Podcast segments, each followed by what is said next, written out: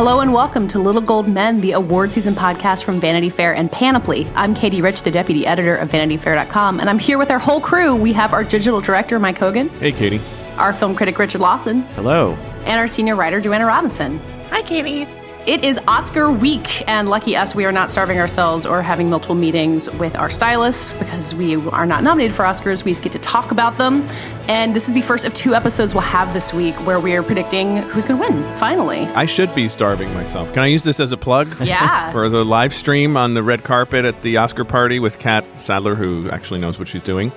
Anyway, I'm going Yeah. to be 10 pounds overweight because that, that's that's my condition in life. Mike is still continuing his transition to on air talent, which has long been his dream. I think you just have to talk a lot about how you scarfed an In-N-Out burger on the way to the event because that's usually what they say. That's right. Okay. Anyway, I just wanted to throw that in there. Onward. I'm sure your skin looks flawless.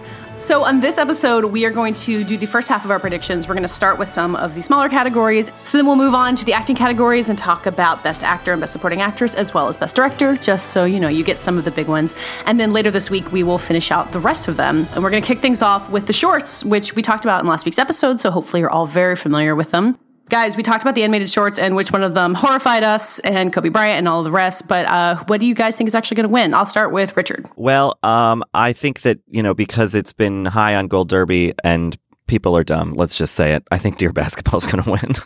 and it's a big celebrity and, you know, there's kind of a novelty to that. I don't think it should. It was actually maybe my least favorite of the five. But uh, yeah, that's what I'm going with.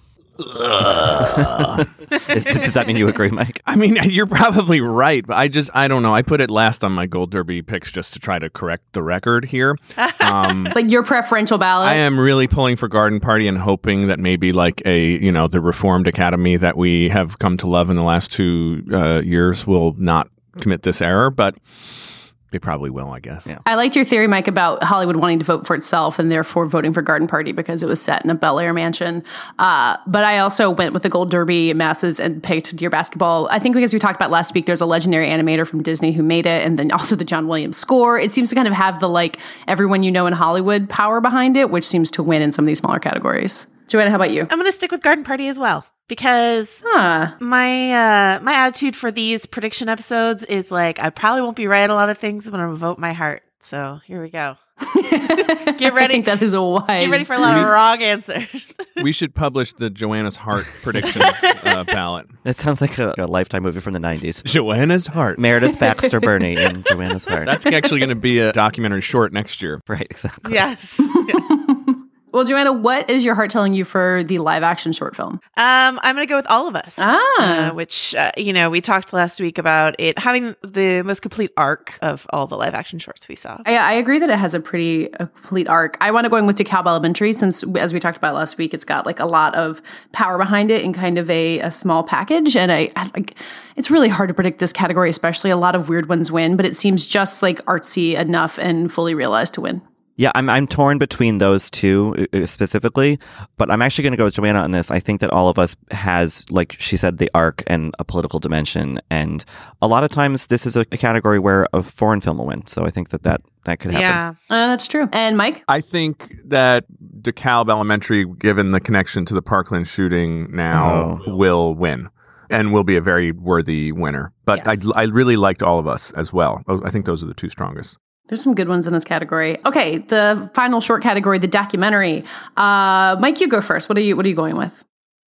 I am, you know what? I'm torn on this. I am going to go with the crowd here and say Edith and Eddie, but I do think that Joanna's point last episode is true that if people start to look into it a little bit, they may feel slightly manipulated by this film just because it's not necessarily showing every side of the issue, but on the other hand, I feel like it's probably on the right side of the issue, and it and it's certainly very moving. And I think emotionally moving is ultimately going to be more effective than you know scrupulously even-handed. So I think Edith and Eddie. Th- that's my pick. Uh, Joanna, how about you? Joanna's heart votes for heroin, which I, I think we all agreed was the one we liked the best. I think it's not the sentimental favorite, but it's got my heart. Uh, I went with my heart on that one too, and I feel like because it's a Netflix movie, it's really accessible, and Netflix won last year, so that might give it some kind of boost. Going on, I guess. Uh, Richard, and you? I'm just going to make a wild prediction and say that because the Academy is very navel gazy and the term 405 Los Angeles freeways in there, that they're just going to vote for heaven as a traffic jam on the 405. There you're like, I too have been in a traffic jam on the 405. Right, exactly. I make art. But truthfully, yeah, it, it is also about a creative person's struggles over personal obstacles, which probably a lot of Academy members can relate to. So I think that that could. Uh, and maybe some Academy members went to that show. It was in Los Angeles, the uh, the gallery show. Yeah. You know, I don't know. Yeah, you guys are shaking my my uh, sort of cynical confidence here, which is good. Yeah, I think l- l- you know less cynicism. This is the time to, like Joanna said, go with your heart. Mike's Heart is going to be a documentary short in two years. It's going to be 30 seconds long and just a blank screen. Okay, uh, so let's get into the feature film. So we're going to start with the visual effects category, which I think is always kind of interesting because it's got a really strange mix of movies every year. You get a lot of blockbusters in here. So we've got Blade Runner 2049, Guardians of the Galaxy Volume 2, Kong Skull Island, Star Wars Last Jedi, and War for the Planet of the Apes, none of which are Best Picture nominees. So does anyone feel like they have an inside track on what's actually going to win here? Apes is tearing up Gold Derby, right? Like that's what everyone thinks is going to win. I think it will win. And the reason is that it hasn't won the other two times, but was very much favored. And people in that world just believe that the uh, the VFX on it are, are miles ahead of pretty much anything else, including the previous ones, which probably should have won. And so there's the kind of Andy Serkis, like, well done, thank you for the trilogy aspect going on here as well. I think it's probably going to win.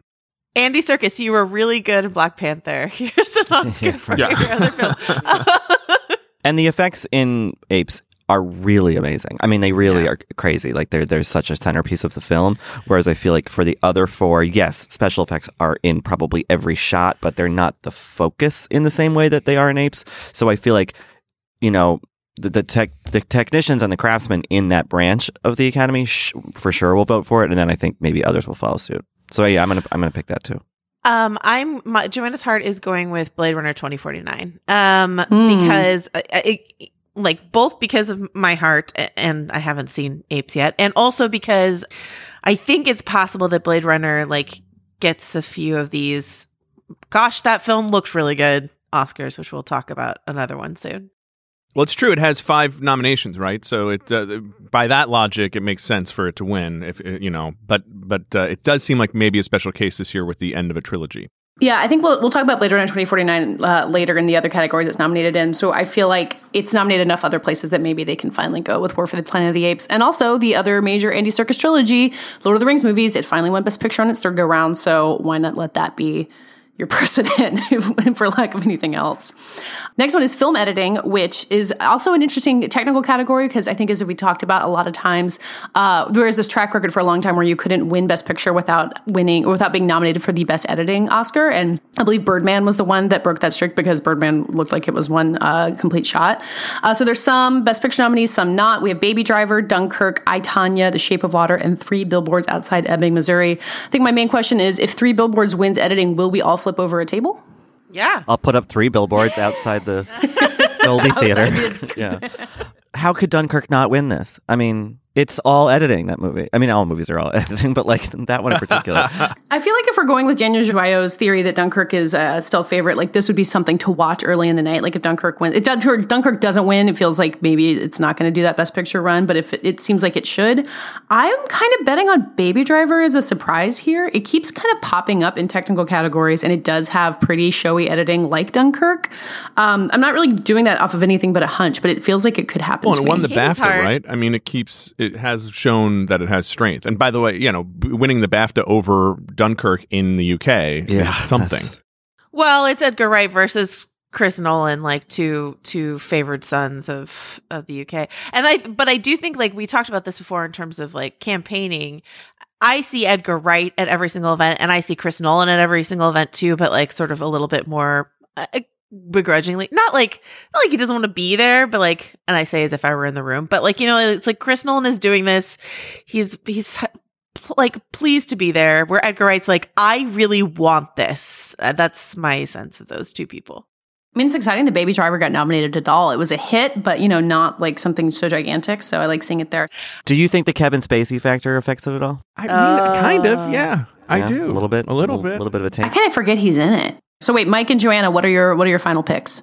I think Dunkirk. i am also picking dunkirk and i just want to go back in time really quickly and say uh, three billboards outside the dolby theater is something that jimmy kimmel should consider for an oscar bit I feel like if there's not an Oscar bit of three billboards somewhere, that Jimmy Kimmel should be fired. well it failed Yeah. okay, so I said we talk about Blade Runner 2049 again. It's here in production design. Uh, it's up against Beauty and the Beast, Darkest Hour, Dunkirk, and The Shape of Water. Uh, I was surprised by how much Gold Derby consensus there was for Shape of Water here. Is that just because it got the most nominations and we figure for lack of another big contender, they'll just automatically go for it? Um, I I put The Shape of Water because, like, as you know, I wasn't hugely fond of that film, but I think it was I mean, maybe unless I don't understand what the production design category is rewarding, but like I do think it could earn a production design Oscar. What do you think? Isn't production design what's driving all of the excitement around The Shape of Water uh, ultimately? I mean, it's basically Yeah. like a beautiful love story and absolutely meticulously, gorgeously designed in every aspect. That whole thing where people are like, this is a fairy tale. The only reason they think it's like a fairy tale is because they took this sort of dreary science lab and, and like via production design made it look magical. I mean, I agree with that, even though the film itself didn't land with me. Or even think of the apartments, you know, the, the opening sequence where the apartment is flooded with water, and then you get Sally Hawkins and Richard Jenkins and the movie theater below it, which I know is a real Toronto movie theater. It, I, I think you're dead on, Joanna, that it's the, the fairy tale enveloping co- quality of the movie is because of that. So are we are we all unanimous on this? The first well, one? also the production designer uh, Paul Austerberry, you know, was obviously famously in 2010 robbed for doing the production design of the Twilight Saga Eclipse. So I feel like this is long overdue. All right, that's our first. Uh, everyone agrees what's going to win. Let's see if we can do it again on cinematography. Uh, we have Blade Runner 2049 here again, Darkest Hour, Dunkirk, Mudbound, and The Shape of Water.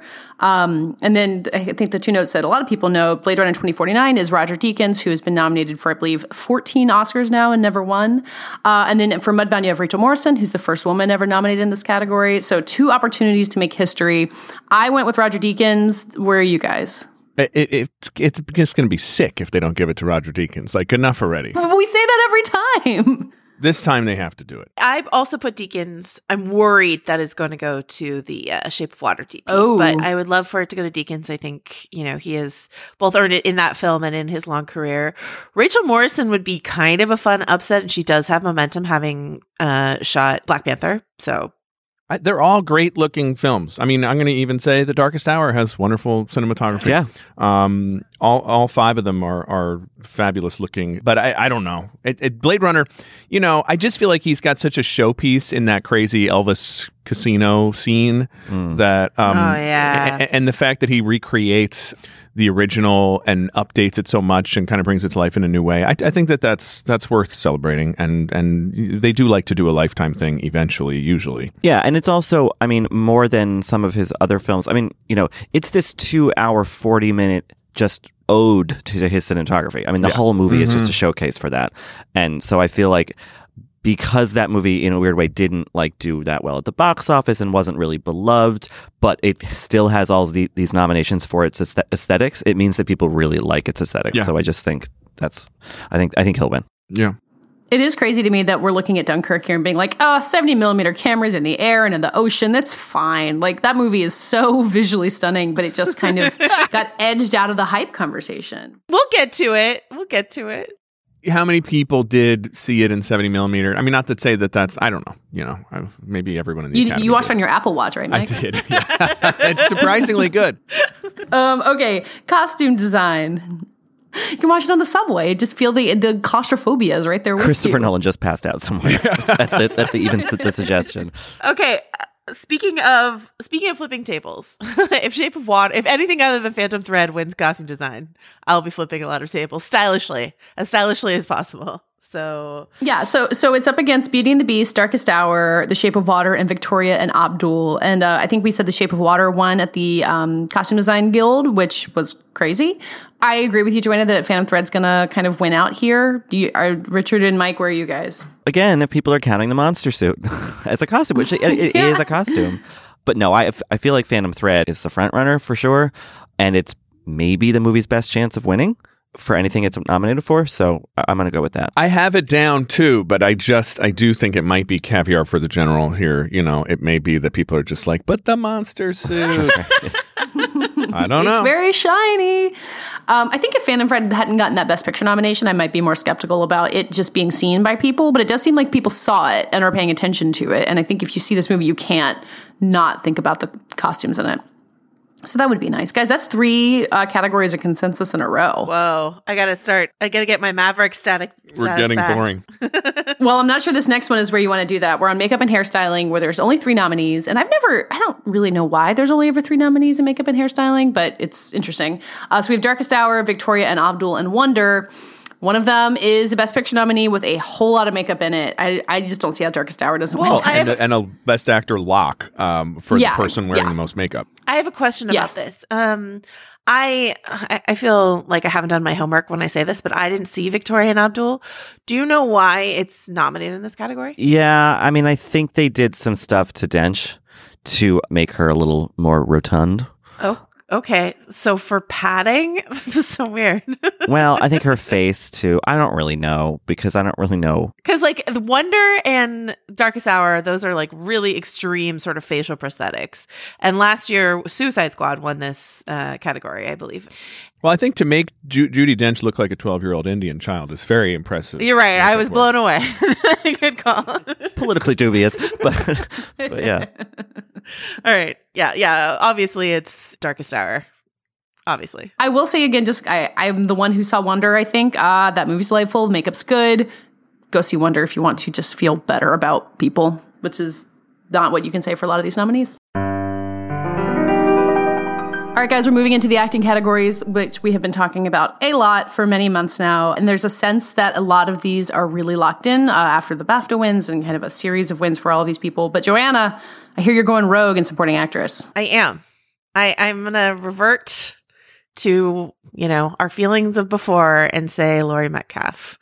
I'm voting my heart. I don't know. I think it might be more. I mean, like we all feel like we know who's going to win, so it might be more suspenseful and rewarding for me to just vote for who I hope, and then deal with a crushing disappointment with like alcohol or whatever. So I mean, I feel like this is like, unless you're putting money on it, like, why not go with your heart? right.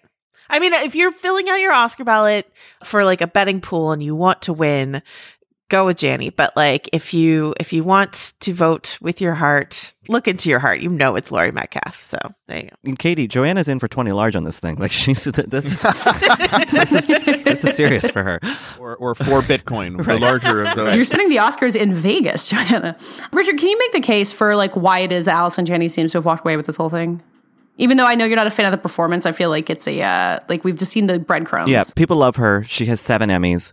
Like she's just beloved in the industry. She's you know she's. I mean, and Laurie Metcalf has too, but like she doesn't work as consistently as Janney does, and so Janney's just around. She knows everybody, I think, um, and I think at this point also there. Uh, not to like imagine the psychology of an Academy voter, although that's what kind of what we do all the time. Like at this point, she's won so many other awards. They've seen her on so many other stages that they're like, oh yeah, her, she's winning, right? So they just kind of go with it, you know. Or I Yeah. guess the other thing could be people assume she's going to win, and so they vote for their they vote like Joanna with their heart, and then that, that kind of changes things. But I think there's pretty much no way Janney doesn't win this. it's just a more accessible not accessible it's like a bright shining object of a performance whereas Laurie Metcalf's is is very subtle I think Laurie Metcalf's is more recognizably human um, and and Allison Janney's is more of a kind of a caricature but it's it's quite a sort of great jumps off the screen caricature, you know, whereas Laurie Metcalf is playing like a very difficult, complex person and and she's believable,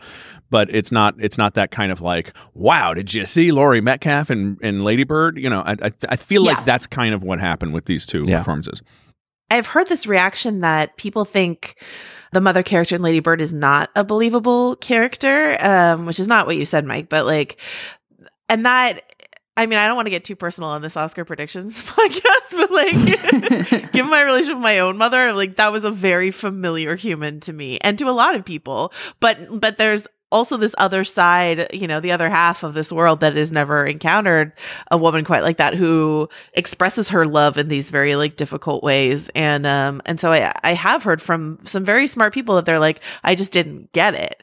Um and well, and yeah. and can I just maybe try one more thought on this? yeah. it's it's so intense it's sort of un, it's unsettling and disturbing in a way that you don't doesn't necessarily make you want to celebrate what Laurie Metcalf does, which is very honestly, realistically portray like a very complex, ultimately problematic mom. And the version that Allison Janney does is sitcom enough that you're kind of like, okay. I mean, that's a crazy character, but at least I, at least it wasn't like disturbing the essence of my core you know, Right. and and therefore it's a little easier to celebrate. I don't know. That's a thought. Yeah, and I Yeah. Well, and colorful villains win, like in the in the men's sporting category, colorful villains win all the time, and they're rarer for women. But it's the kind of thing that that's like kind of the definition of a scene stealing performance. That's such a more succinct way of putting everything I was trying. to say. no, I think you're getting into psychology well, though, Mike. No, I think Mike makes a really good point in terms of like disturbing. Like, I don't, I don't know. I find what Laurie Metcalf does in Lady Bird so like I think disturbing's the right word, but not quite for the same reason that Mike says. It's it's like it's so familiar to me that it's unsettling to me that someone else has met this woman. Does that make sense? Like Mhm. it's like, how did you get in my head? that's the unsettling part to me is I was like, oh, I thought this was a unique experience. And I've, you know, a lot of people go to Lady Bird, they're like, oh, I, how did Greta Gerwig sort of translate my life into her film? But, um, that's, Joanna, I'm yeah, go ahead. I'm going to stop you there because as your producer, you're spoiling the plot of Joanna's heart, and I don't. Fair enough. We're never going to win that Oscar. Cut this out. All right. Okay, let's go on then to Best Actor, which we have also debated for a long time. There was a genuine surprise in this category, I think, when Denzel Washington got nominated, uh, but I don't think anyone thinks he's going to win. And uh, as we've said a couple times, it kind of felt like Gary Oldman might lose this at some point, but he has been the front runner since Telluride, and it's all signs point to him winning, right? I'm, I mean, Are you going with your heart? I am, I'm voting, I'm Team Timothée. So there you go. I mean, it's not impossible. like, I don't. Joanna, they're going to break your legs when when they have to collect their money.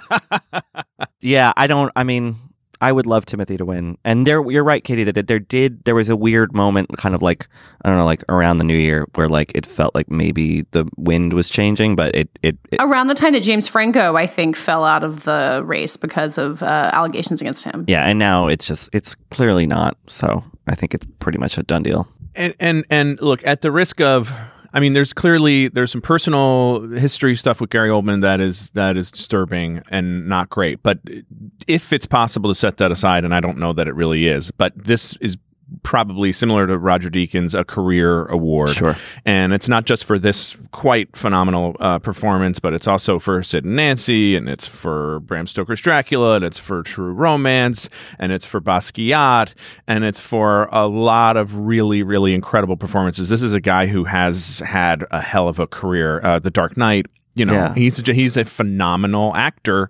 Whatever else he may be, and so I, you know, I think that that's what's that's what's coming into play here, and Timothée Chalamet is going to have presumably more chance. He's a 12 years old. Um, you know, and this is only Gary Oldman's second nomination, which is crazy. So, like, Yeah. yeah. I think that you're right in terms of a career defining thing. Yeah. Yeah, I think it's like low on the list of concerns in Hollywood right now, but I always worry when someone gets something like a career win that it feels like it's kind of for a lesser performance. And that happens a lot of times too. Like you see like Kate Winslet winning for the reader, no one thinks that's one of her greats. But I do think he is really good in Darkest Hour. And the fact that it got a best best picture nomination, like there there's a power to that movie. And you know, it's okay if he's not like the most exciting win for anybody, but I I am I feel good about that performance being rewarded as a performance and then you can get into what he may or may not have done in his personal life. he's really good and he's way out of type too i think by the way tinker tailor soldier spy another one um i mean and that's there is no real type for him but uh but but they uh, often menacing and there's something menacing about his churchill but ultimately he's like the hero who saved us all from the nazis Right. so um Yeah, and the the clips that you see from this are like him bellowing like you cannot negotiate with a tiger when your head is in its mouth. But there's these great quiet mov- moments in the movie, like he gets on the phone with Franklin Roosevelt and kind of begs him for help, and you see this like doubt creeping into his face, and it's all it's very quiet, and there's so much range in the performance there that's really hard to get the sense of when you're just seeing kind of TV ads for it. and and politically oddly i think i mean not that there are that many conservatives in the academy but conservatives and liberals can sort of put their vote in like if only we had a churchill you know now Yeah. right, Right. i mean i mean i think everyone's yearning for this kind of leadership as scary as it is when you see what it really may have amounted to in, in, in real life how surrounded he was. We, we look at it back. I mean that's what i do really like about the film. We look back at this as like oh this monolithic moment in time where everything was inevitable and it was far from inevitable and he was far from a perfect uh, vessel for anything. Um, so I, I think that for all those reasons i mean i think it's it's I, i'm not going to be sorry to see this this win I also do think that there, are like, if Timothée Chalamet were to win, like, given how young he is, I, I feel like that could be a really difficult thing for him to navigate in his career. Like, we've seen what happen a lot. It happens more with women that you you win an Oscar really young, and then it's hard for you to kind of match that. So, I feel like even he should maybe be glad to be nominated and not win, just to give himself a little bit more room to breathe in the rest of his career. Uh, all right.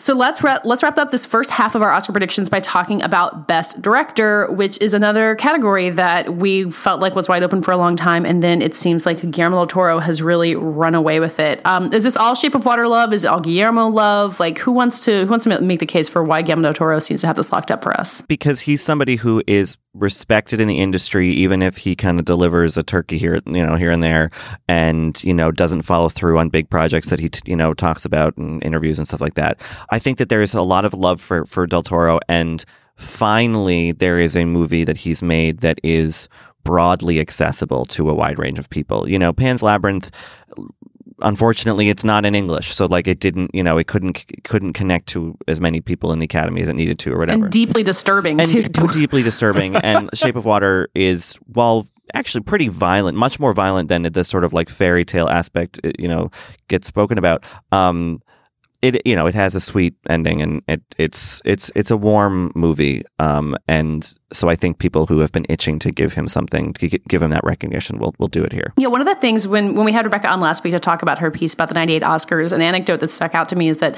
uh, James Cameron had gotten in a fight with Harvey Weinstein during a commercial break at the Oscars uh, to defend Guillermo del Toro, who at the time had made Mimic for the Weinstein Company and was treated pretty badly. And that said a lot to me about not just that he's beloved now, but he's been in this industry for a long time and making films and working with a lot of people. And we've seen that power in a lot of different Oscar categories over the year where people want to work with the person who they like or want to vote for the person who they like. And then when it happens to be a beloved movie like Shape of Water too, it really works out. I think it's a career award for basically Pacific Rim. My personal Pacific view. Rim 2 is coming soon. Yeah. Well, I once saw uh, Guillermo and Ryan Gosling in conversation at South by, and the way in which Ryan Gosling just like revered Guillermo, and the way in which you talk, you know, like Guillermo has this super weird mansion that he lives in that has like waterfalls in it and all this sort of stuff like that. And he's one of those directors that just like all directors love movies, but he like loves movies of every kind. And uh, I think it is just one of those things where other people in the industry look at him and say, like, this is someone who just like is in it for the right reasons, is in it for the passion, is not in it for like the glitz and the glamour and the fame. And also Guillermo's story of like, how Shape of Water came about was because he like got drunk at a post Oscars party and approached Sally Hawkins and was like, "Gonna make a movie for you." I mean, it's it that is like charming in and above like you know the ways in which the actual movie didn't work for me. So Well, and also if you're if you're a creative person, which uh, just about everybody in the academy is, the holistic vision that he brings and the and his ability to bring that to every aspect of the film is obviously going to be inspiring and sort of sort of I think awe inspiring. Yeah. Really, that Yeah. that it's it's so clearly like his thing. Would any of us dare pick a spoiler? Like, does does it seem possible for someone else to sneak in here? I mean, I guess Nolan, but like, there's just something about Nolan that like the Academy just seems really cool on. You know, maybe it's because he's kind of a cool person, but um, or seems so anyway. But I guess that would be the only other option, right? I mean, I would love it if Jordan Peele were seriously in the race, but I don't know that he is. Yeah, I, I feel like with Jordan Peele, it's kind of similar to Timothée Chalamet. Like, you want to like getting the nomination is an enormous accomplishment for your first feature, and winning kind of puts a target on your back that I don't think anyone would want. Not that he doesn't deserve it, but it just it does seem like the nomination is a gigantic reward in itself. I kind of think if anyone wins it, it could be Jordan Peele, because I think that the crowd that's voting for Guillermo is it would be the similar crowd to the one that's going to vote for Christopher Nolan. But I don't know. Um, that that's my and that's maybe a little spoiler of my one interesting pick in this whole thing, which is Best Picture at this point. ooh. Speaking of which, we'll get to Best Picture in this week's second episode, which you'll be able to find in your feed on Thursday. Uh, so we'll be back with that. In the meantime, you can find us all at vanityfair.com, where our Oscar predictions will all be online. You can see the official Vanity Fair line on what you should actually put your 20 grand bet on in Vegas to be like Joanna Robinson. Please keep tweeting at us at Little Gold Men. We love hearing from you, and we're all on our own. I'm at Katie Rich, Mike, Mike underscore Hogan. and Richard, Rye laws. and Joanna. Joe wrote this. This episode was edited and produced by Danielle Roth. And this week's award for the best start to a 2019 Oscar campaign goes to Joanna's heart. My heart. Joanna's heart. It's got my heart. My heart. I'm voting my heart.